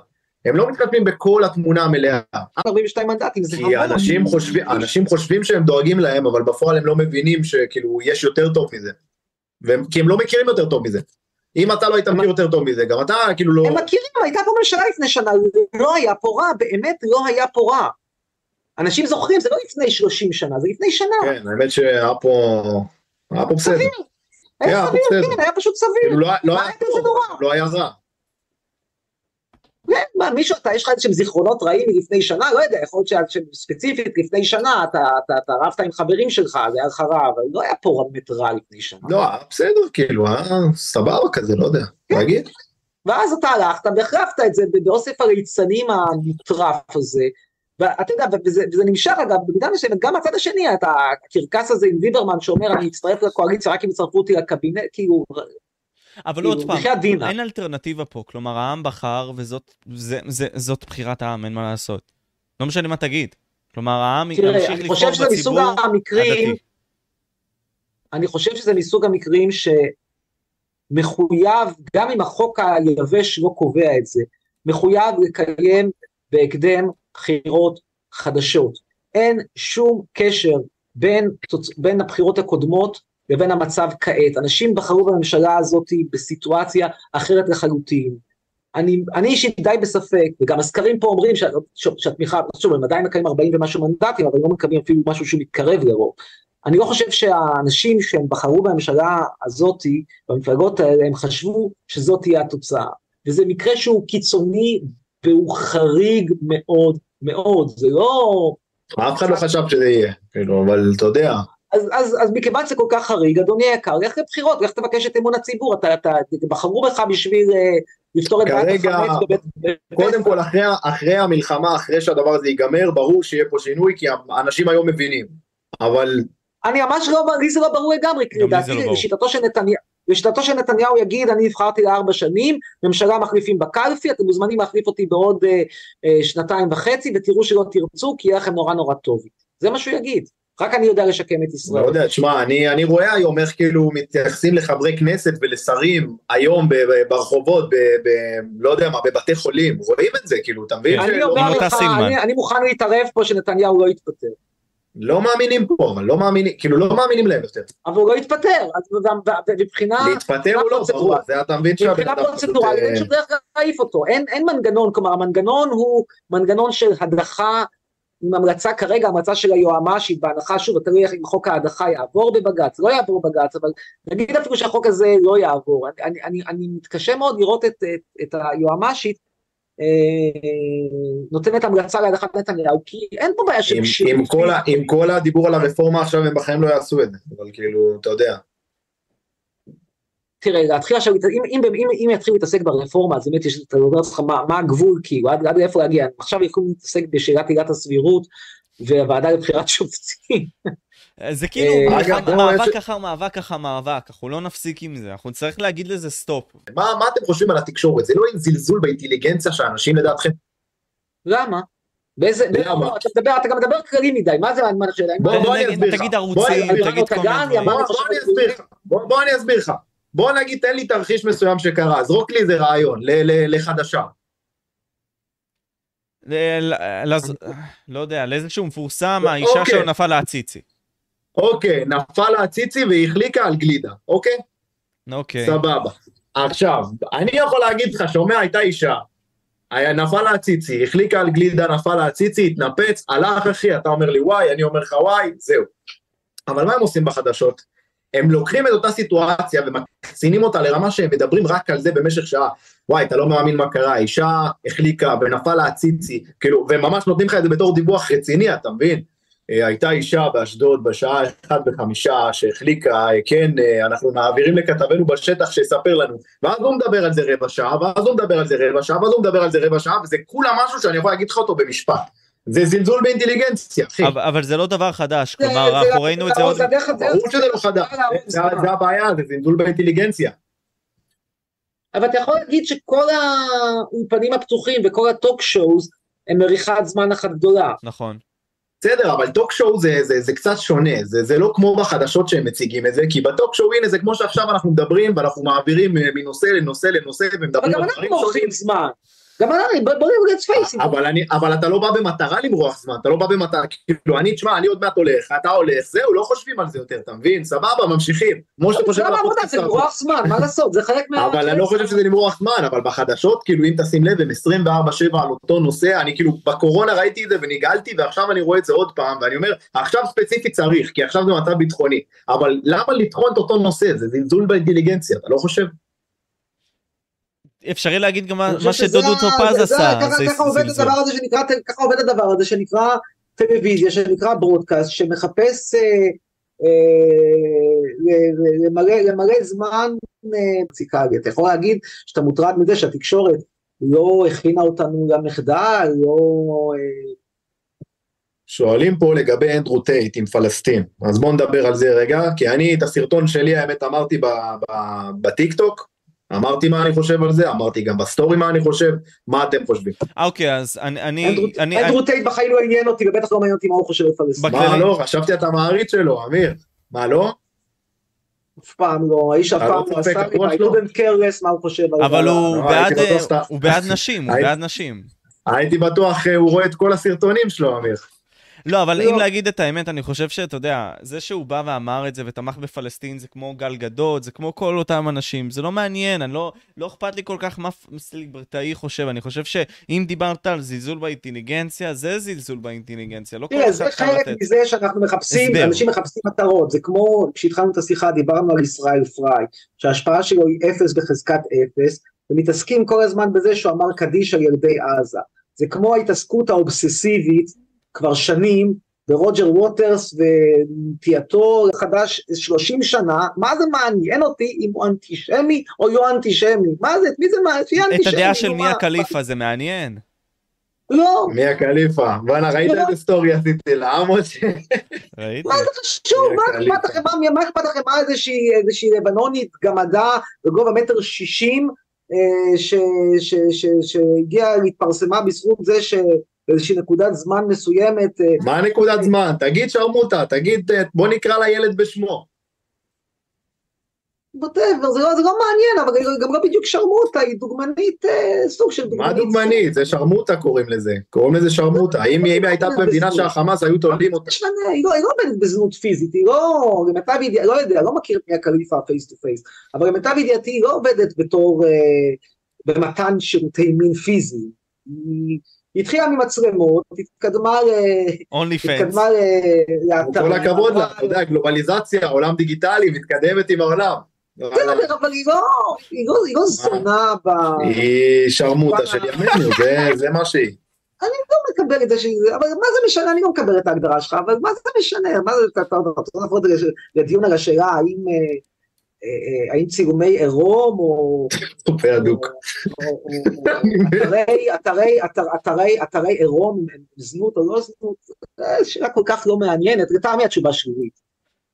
אני חושב שהעניין הזה שלכל אחד יש דעה זה גם בעייתי, כלומר זה נגיד סתם גם זלזול באינטליגנציה, או לא זלזול, זו פשוט תופעה, זה מין סוג של באג מסוים, ואנשים... אסור שתהיה דעה, אבל אם אסור שתהיה דעה, מה מחפשים פה? לא, לא, אני מסכים, אבל לא כל דעה של בן אדם שווה לדעה של בן אדם אחר, כלומר דעה שלך בתקשורת לא שווה לדעה שלי בתקשורת, עובדתית.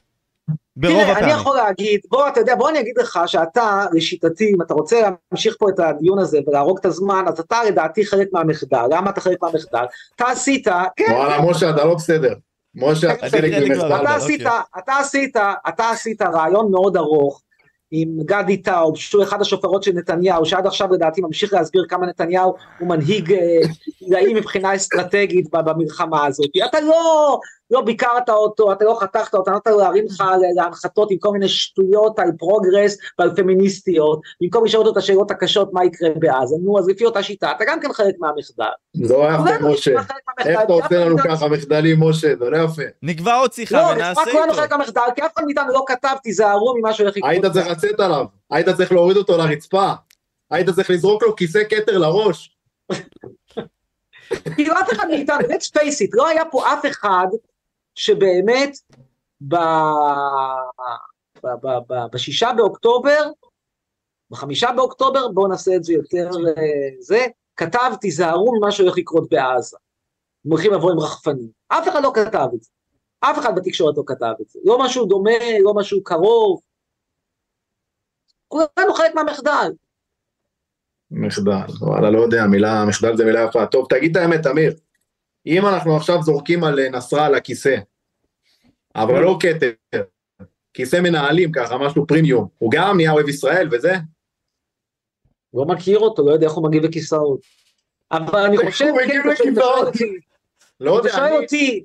אתה יודע, בוא, הרי נורא קל להיות חכמים בדיעבד, כולנו חכמים בדיעבד, ואף פעם איתנו לא חכם מבעוד מועד, אף פעם איתנו לא, לא הזהיר שהולכת לקרות קטסטרופה בעזה. אני שואל אותי עכשיו, אם מנסה להיות חכם לפרוספק, בצורה פרוספקטיבית ולא, ולא רטרוספקטיבית, אני לא חושב שזה חכם כרגע ליזום מלחמה מול לבנון. זה לא חכם, אתה צריך קודם כל לגמור את עזה, זה צריך כיסאות, לא, לא טילים, כיסאות. שום דבר, אתה, אתה, אתה, אתה, אתה, אין לך שום אינטרס לנהל מלחמה בשתי חזיתות, גם אם אתה רוצה להוריד את חיזבאללה. לא, ברור, ברור. זה, זה, זה, לא זה, זה עדיף, בוא נגיד להישאר בצד אחד, אבל אין מה לעשות, הם תוקפים, אתה יודע, נזרוק עליהם כיסאות, אין מה לעשות. מסכים. אנחנו, אנחנו עם אגרסיב בחזרה את ביירות, ויאללה מלחמה, אבל ה, ה, ה, הבעיה שלי זה שוב, זה לא עם, עם זה שנקמה, או עין תחת עין, זה לא מוסרי, הבעיה שלי עם זה שזה לא פרקטי, שזה דופק. אנחנו מדברים על לדפוק את עצמך. אני לא רוצה להיכנס כרגע, אני, אני לא רוצה להיכנס כרגע לעומק, אבל אני הותקפתי חפץ חג, ונאלצתי להזמין שמירה, ואני ממריץ לכולכם, בוא נגיד. ממה, מהחברה שלך? היא לא הייתה חברה שלי, היא רצתה להיות חברה שלי. וואה, אתה אומר מהאבת משוגעת. כן, ואני אגיד דבר אחד, אני רוצה פה להמריץ לכל, לכל האנשים ללא הבדלי מגדר, תיזהרו מאוד עם מי שאתם מכניסים אליכם הביתה. נו, ברור. אתה יודע שגם נשים אין להם שליטה רגשית בהרבה מצבים שהם... אז זהו, הדרך הבטוחה ביותר היא פשוט לא להכניס אותם אליכם הביתה. פשוט אפשר להיפגש לבית קפה, אפשר ללכת לבית מלון. אני לא אמהר להכניס יותר כי במקרה הזה זה באמת היה, היא באה לילה והייתה אמורה ללכת, ואז פתאום התחילה מלחמה ונתקעה וסרבה לצאת מהבית שלי, זה קרה כשנפגשתי ממנה לצאת, היא סרבה להתפנות. אבל לא הייתם, לא גרתם ביחד? או משהו, היא לא גרה אצלך? ממש לא, ממש לא. לא היא ולא... אחי, אתה לא מבין, זה הסטוץ, זה הסטוץ. לא, אבל ברבית הייתה אצלך. אף אחת לא... תגור איתי, נקודה. אני לא... איך הוא אומר את זה, תקשיב, איך הוא אומר את זה? אף אחת תגור איתי, נקודה. בא לי לעשות לזה אדיד, אחי, צריך לעשות לזה אדיד. אף אחת לא תגור איתי, אף אחת לא תתחתן איתי, אף אחת לא תהיה ידועה בציבור שלי, נקודה. ואני פה לא, אני מקיים את מה שאני אומר. בואו נה, תקשיב, אמיר, אתה מאז הכיסא שינוי מאה שמונים, אתה באמת... לא, אתה מדהים את דעתי, אני חושב שהדבר הכי... לא, אתה מדהים אותי. אתה מדהים אותי, באמת, אני אומר לך. אני חושב הדבר הכי גרוע שיכול לעשות גבר עשיר, זה להכניס בחורה ענייה ולקנות בכתב לה. זה רצפיל ממש. האמת שבזה אני מסכים איתך, כאילו כל המוסד הזה של נישואין הוא מאוד מאוד לא צודק בשביל הגבר, הוא לא משתלם לגבר, לא משתלם. תראה, אני קיבלתי בעבר הרבה מאוד הצעות נישואין, וזה, מסיבות, אגב, אני מודע לחלוטין, מסיבות כלכליות. ואני דחיתי את כולן על הסף, אין על מה לדבר, אין לי שום אינטרס להתחתן, ואני לעולם לא אתחתן, אלא אם כן זאת תהיה יורשת העצר של לוקסמבורג, ואז היא מפסידה מדי שהיא... עכשיו יש לי שאלה, אמיר, בנוגע לזה, כן? כלומר, אתה אומר לי לא לתת את הזרע לנשים בקטע הזה, ככל האפשר, לא לפזר אותו סתם ככה. לא לפזר אותו, נקודה, כן. אוקיי. אין לך שום אינטרס. או, נכון. אלא אם כן אתה בא ואומר לי שמעניין אותך להחליף חיתולים. השאלה שלי, אתה מסכים עם הטענה הבאה, גברים, חלקם, כן, אנחנו נמצאים בעידן יותר מודרני והכל. גברים עובדים בשביל ההצלחה שלהם והכל, ונשים מספיק שהם ישכבו עם אותו גבר, ופשוט, בוא נגיד ככה, ינסו אליו, והם זכו בלוטו, כלומר, הם ניצחו את המערכה. אתה מסתכל על זה ככה? תראה. סוציולוגים מדברים על שלושה סוגי, דיברו בעבר על שלושה סוגי הון, הון כלכלי, הון חברתי, הון תרבותי. הון כלכלי זה הכסף, הון חברתי זה החברים שלך, והון תרבותי זה החינוך, ההשכלה. מה עם שרירים, אח שלי? מה, מה עם הון כזה? הון פיזי. תן לנו עוד הון. פחות, זה פחות עניין סוציולוגים, זה יותר באמת בתחום של, אולי מורים מחינוך גופני מתעסקים בזה. עכשיו ב... בשנים האחרונות התחילו, זה מעניין, אפשר להכניס את זה, כן? אתה צודק, און פיזי, אתה צודק. מה, היום זה, אתה יודע, זה אבולוציה, לפני שהיה את הכסף. תשמע, אתה יכול לתרום לסוציולוגיה. ואז התחילו לדבר על הון אירוטי, שזה בעצם היופי, האטרקטיביות הפיזית שלך. עכשיו, הון אירוטי הוא בדרך כלל נשי. ברגע שאתה רוצה לשכב עם בחורה, אז יש גם פה איזשהו הון, בהנחה שהיא רוצה פחות לשכב איתך, מאשר אתה רוצה לשכב איתה. ההון הזה, מה שאופייני להון האירוטי הזה, זה שהוא נשחק יחסית מאוד מאוד מהר עם השני, בניגוד להון פיזי, אה, להון פיזי, בניגוד להון... הון פיזי. עובד, עובד המושג. הכנסתי לו את זה, הכנסתי לו את זה. כן, בניגוד להון כלכלי שהוא גדל, בניגוד להון תרבותי, שהוא לא קטן לפחות, ולהון חברתי שהוא גם כן כנראה גדל, ההון האירוטי הוא... הוא עם השנים נשחק, אתה בחורה בת עשרים, היא נראית פחות טוב, משהו שתראה... מה, אני, אני, אני כאילו גם מאוד מסכים עם זה, שאני איך שאני רואה את הדברים, החיים של אישה מתחילים בגיל שמונה עשרה, כי בסופו של דבר מה שמוערך באישה, זה התכונה שהיא צעירה ויפה, והחיים של גבר מתחילים בשלב יותר מאוחר, אחרי שהוא צובר יכולות וסקילים, כי גבר מוערך על דברים אחרים לגמרי, על כסף, על האופי שלו, על אומץ, על, על אתה יודע, כל הסקילים, היכולות שלו, היכולת שלו לפתח. אישה, אישה, אישה מאוד דומה לשחקן כדורגל, במובן הזה, שהכדור שלה נגמרת. מה שאני בא להגיד זה, יש לה תוקף, נבין, היא מתחילה בגיל שמונה עשרה, אבל יש לה תוקף. שחקן כדורגל פורש בגיל שלושים וחמש, איכשהו מושך את הקריירה כמו בניון, אזור ה-ארבעים גג, אין מה לעשות, אתה לא תמשיך לשחק בגיל חמישים ושבע. ואישה אותו דבר, איפשהו בשנות ה-שלושים המאוחרות לחייה, ה-ארבעים המוקדמות, נכנסת לגיל העמידה, ופג תוקפה מבחינת ההופעה הפיזית. נכון. בגלל זה אני לא, אתה יודע. לכן, לכן כמובן יש לך אינטרס כמה שיותר מהר לקבע, כמו שאתה מקבע, כמו שקרן, כמו שאתה רוצה בביטוח מנהלים, נגיד לקבע את התמורה שלך, אז יש הרצון לקבע את התמורה. אתה יודע, אנשים של היום גם טיפה עם כל המייקאפ, כל הניתוחים, כל הזה, זה כמו בשר משומח. אבל בסופו של דבר, זה החלטה שלך, אם אתה מוכן לעסקה הזאת, לא חייב לעסקה הזאת, אתה יכול להיות לבד, אתה יכול להביא אישה מאוזבקיסטן, אתה לא חייב להתחתן עם בחורה מאשקלון. תן טיפים אז לגבר הזה שמנסה לבנות את עצמו ורוצה למצוא את עצמו במערכת הדייטים של אלפיים עשרים ושלוש, מה הוא צריך לעשות לדעתך? קודם כל לא להתחתן, לא לא, אבל תן שנייה לאמיר, תן שנייה לאמיר, זה חשוב. לא, לא להתחתן זה דבר נכון, אבל מעבר לזה אני חושב שבגדול זה רעיון מאוד מאוד, בדרך כלל לפחות, רעיון מאוד מאוד רע לצאת עם נשים ישראליות, מכיוון שהשווי של נשים ישראליות הוא מנופח, זה כמו מניה שהשווי שלה מנופח. אבל זה מנופח כביכול, אתה יודע, אגב, אתה יודע איך אני קורא לזה, לדבר הזה, מה שאתה אומר עכשיו, יש לזה שם. אני קורא לזה תסמונת דיסני. זה שאבא של מישהי בא אליה יותר מדי ואמר לה, מה קורה נסיכה שלי? מה קורה חיים של אבא? היא חושבת היא עשר מתוך עשר, בפועל היא אחד מתוך עשר, היא שמנה והיא נראית כמו לוויתן. זה תסמונת דיסני. כן, אבל אתה מחליט לצאת איתה, אתה מחליט אחרי זה להתחתן. לא, לא, אתה מחליט לשחות איתה אולי. לשחות? לשחות. היא לוויתן, היא לוויתן. אה, אוקיי, אוקיי. לא, העניין הוא שוב שאתה, אני לא יכול להסיר את האחריות מהגבר על ההחלטה הגרועה שבסופו של דבר הוא מקבל, כי אתה בא ואומר בעצם, אני לא רוצה להיות לבד, אני לא רוצה לעונן, אז בוא אני אצא עם איזושהי מישהי שהיא אסון טבע. אני חושב שאתה... פה הבעיה מתחילה, אתה יודע, הבעיה מתחילה במקום כזה שבן אדם, אני איך שאני רואה את הדברים, בן אדם צריך להשלים את עצמו, ואם יש לך אישה, כאילו, ואתה עם מישהי, סבבה, זה בונוס, אבל אתה צריך להיות שלם כאחד, והיא צריכה להיות שלמה כאחד, ואז אתם ביחד שתיים, או לא יודע, אחד ועוד אחד, שלוש.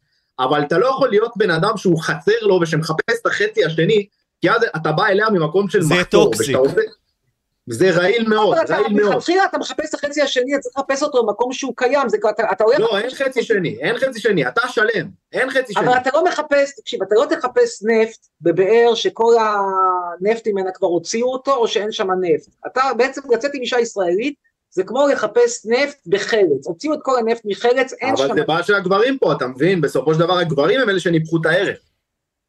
אבל הם לא חייבים לצאת עם אנשים האלה. שילכו לדרום אמריקה. הם חרמנים קטנים, הם חרמנים קטנים, איזה לא יצאו עם אנשים האלה. אבל זה כל הקטע היא, שילכו לדרום אמריקה. אני רוצה להבדיל, רגע, בוא נבדיל בין שני מצבים. מצב אחד, הוא מצב... אתה יודע, בתאילנד זה הפוך, משה, בתאילנד אתה הולך, אנשים עליך, אחי. באמת, אתה בא ברחוב חמש, שש אנשים עליך. אין לי מושג מה קורה בתאילנד, אבל... אני אומר לך מה קורה בתאילנד, ואני לא יכול לספר לך כי זה נשאר בתאילנד, אבל זה מטורף. למה שנשאר בתאילנד, אם זה חוקי, זה חוקי. זה נשאר בתאילנד, ככה אומרים, אמיר. טוב, בכל מקרה, אין לי, אני לא יודע, אף פעם לא גיליתי איזושהי משיכה מיוחדת לתאילנדיות. אני רק אומר ש... ואני לא מזלזל, אני לא מנגד תאילנדיות, פשוט לא יודע, לא. לא, לא, יש שם את כל העדות, אחי, יש שם רוסיות וזה, פליטות מלחמה, אחי, זה לא רק תאילנדיות, עזוב. יש שם יורשות עצר מלוקסמבורג? יש שם מה שאתה רוצה, אני אארגן לך. יורשת עצר מלוקסמבורג בתאילנד? יש הכל, אני ארגן לך. מה היא מחפשת בתאילנד? מביאים אותה, יבוא אישי, מה אתה חושב? אבל למה שהיא יורשת עצר מיוקסמבורג תעבור בתאילנד? היא רואה את העוני. היא רואה, היא רואה, אתה יודע, היא רואה, היא אוהבת קרבות מואי תאיקסה. זה עושה נדעים בלב. כן, היא אוהבת, אתה יודע, קצת...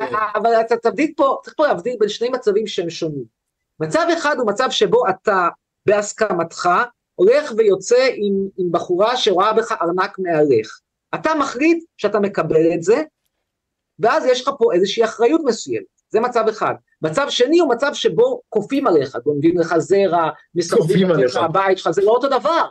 אגב, אתה שמעת שדרייק, מישהי בא לגנוב מנו זרע, הוא שם בפנים פלפל חריף או משהו, בתוך הקונדום. כל הדמויות האלה, הדמויות הציוריות האלה, כמו דרייק, כמו אנדרו טייט, והפתרונות שמציעים לבעיות המגדר, אני איכשהו, לא יודע איפה מתחיל שם, איפה נגמרת האמת ומתחילה הפנטזיה, אבל בסדר, כן, שיהיה בהצלחה לדרייק. שמע, אתה יודע, זה מצחיק, כאילו זה מצחיק לחשוב על זה, אני מבין את ההיגיון שאתה מדבר מאחוריו, אני מסכים איתך בהיגיון הזה, זה פשוט מצחיק, זה דרך מצחיקה להתמודד עם הסיטואציה. לשים פלפל חריף? בטח, בתוך הקונדום, ואז אם מישהי לוקחת את זה, ואתה יודע, בוא נגיד שלא נראה להישאר שם איזה זרע טרי.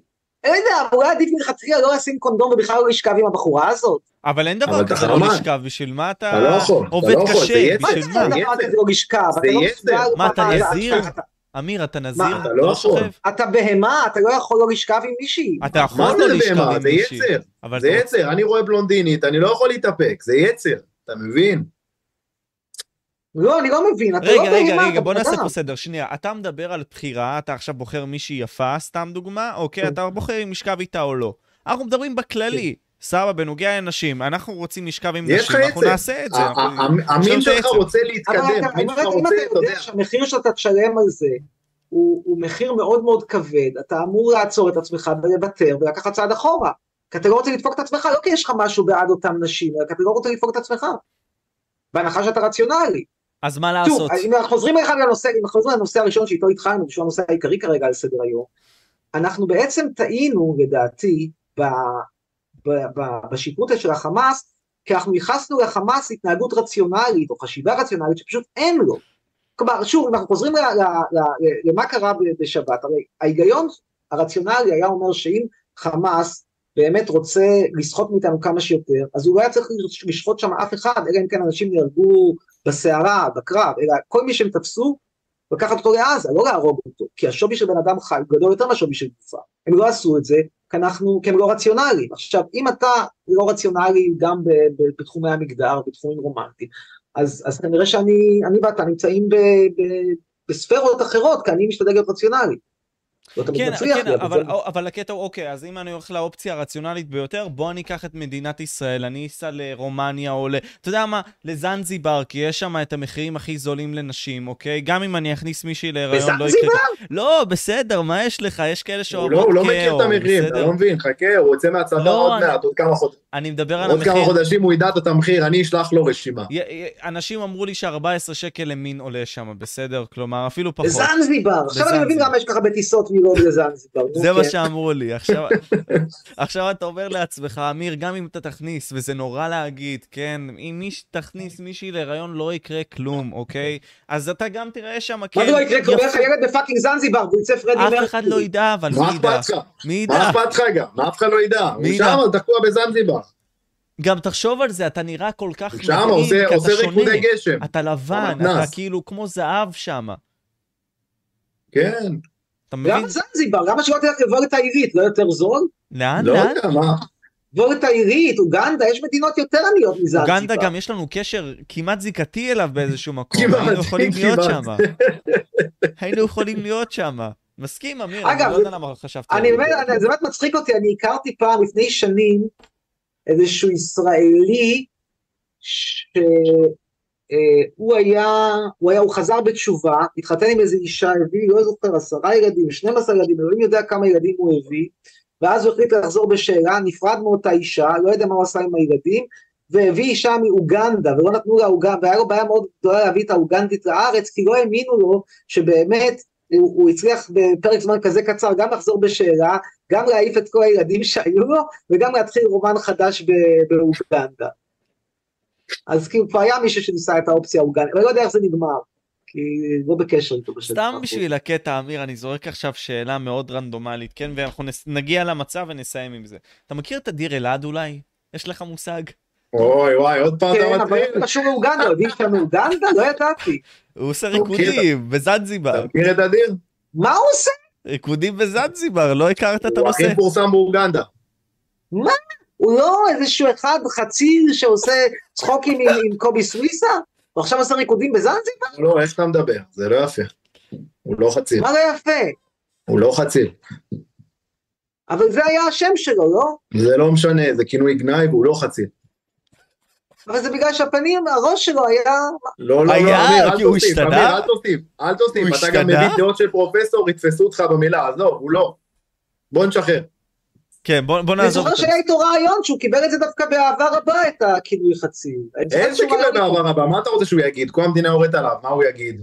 אבל הוא יגיע לזנזיבר, לא הבנתי, הוא לא עושה צחוקים במקום סוויסה? אה, גם, גם, הוא עושה טלפורט, הוא כאילו כמו אטום קוואנטי, הוא כאילו בשתי מקומות במקביל, זה מדהים. הוא עבר לזנזיבר? כן, הוא גם פה וגם פה, מתפקד בשתי המקומות. אבל הוא ילד, בן כמה הוא האיש הזה? בן כמה הוא? עשרים, שבע עשרה? הוא חצה את עצמו בגיל. אבל שם זה גיל מבוגר בזנזיבר, אתה יודע, הם מתים באיזה גיל עשרים ושש. אבל מה הוא מחפש בזנזיבר? פה הוא כוכב, מה הוא מחפש? חיות, ג'ירפות, אני יודע. אז וואי וואי. לא, אבל הוא עדיין כוכב. הוא ענק. בוא נמול אתה דרדרת את זה, ועשית פה מחדל. לא, עוד פעם אני מגיע למחדל, מה אני עשיתי? יאללה. לא, אבל בגדול... התחלנו בשיחה אסטרטגית על נתניהו, ואתה מגיע אותי בסוף הריקודים של אדיר עלעד בזנזיבר, נו. מה אתה רוצה לשאול? בואו, נשים את הדברים על השולחן. מה, עוד פעם שאלות? יאללה. לא, אבל אמיר, אני רוצה להגיד, בנוגע לנתניהו, עכשיו נעיף אותו, בסדר, מה האלטרנטיבה? לא, אתה לא יכול לחזור מהריקודים של אדיר. אז רגע, בוא נשים משהו באמצע. בוא נראה איך הוא עובר בין נושאים, הבן אדם, תקשיב. לא, אני מנסה לעשות את זה. אחי, הלוואי שמורות היום למדות בבית ספר בקצב של משה, וואלה, תשמע, מעבירות נושאים, ככה. לא, אתה יודע, דר מוכתר... אגב, יש לו בגרות? לאדיר עלעד הוא גמר בגרות, בריאה? אני די בטוח. בהצטיינות יתרה, אני אפילו אגיד. כל הכבוד, כל הכבוד. אבל את זה אני לא יודע, אני לא יכול להבטיח לך. בכל אופן, הוא טיקטוקר והוא כוכב, זה מה שחשוב. אני לא יודע למה אני מחזיק את זה. בכל אופן, אמיר, מה שאני מנסה לשאול, אתה ראית את דר מוכתר ואת זה שהיא רצתה לשטח את עזה, את הטענות האלה, איך אתה תופס אותן? את הדבר הזה, את הפופוליזם היפה הזה. אני חושב שהדר מוכתר היא הייתה הרי איזשהו סוג של פד, היא הייתה סוג של איזשהו שיגעון אופנתי, בבחירות, אגב, אמנם בכוונה לדעתי מבחינתה, אבל בלי שאנחנו חשבנו על זה, היא הייתה איזשהו סוג של רעש, רעש מאוד מאוד מזיק, כי במקום להתעסק באיום של נתניהו ובן גביר וגולדנקופ וכל הממשלה המזעזעות, שכמה גם התעסקנו כל הזמן בשטויות של אדם מוכתר, עם, עם כל הקשקושים שלה וכל היוזמות הביזאריות. יש את שיווק טובה, אבל זה מה שהיא, אתה מבין, היא עוד צעירה. אבל, אבל גם אני, גם, אבל רגע, גם יש את שיווק די גרוע, כי בסופו של דבר היום ממש מוכרת. ברור, ברור, אני יכול לעשות את זה יותר טוב מנה, אחי, מה אתה חושב? אני אעשה את זה על כסף של דיניאר. אבל בסופו של דבר, כרגע, אדר מוכתר בעצם הפכה להיות לסוג של הסבי, היא חסרת, היא איבדה את הרלוונטיות שלה, והיא מנסה עכשיו לחזור עם כל מיני דברים, אז מה, היא חילקה שם פרחים לחיילים, והיא ניסתה ל... היא עשתה, היא שרפה שם... מה, אני לא חושב שהיא... שרפה בגדים, לא זוכר מה שהיא עשתה שם, אבל הכל ביחד... אני אגיד לך מה, אני פשוט חושב שהיא סוג של נשרפה במדיה, מרוב שהחשיפה שלה הייתה גדולה, והיא לא ציפתה לזה, והיא לא ידעה מה יבוא לה פה במדינה. אז אתה יודע, היא הייתה צריכה להיעלם לזה תקופה, ואני מבין אותה. אבל היא מדברת בצורה מטומטמת, לדעתי. אבל אני אגיד לך את האמת, אני פחות מסוגל, כאילו, אני לא רוצה לדבר עליה, כי היא לא פה בשביל להגן על עצמה, אבל אני פחות, אתה יודע, פחות. אני לא מתנגד, אני פשוט חושב שהיא די חסרת חשיבות כרגע. בסדר, היא לא, היא לא מטביח אותם, היא לא...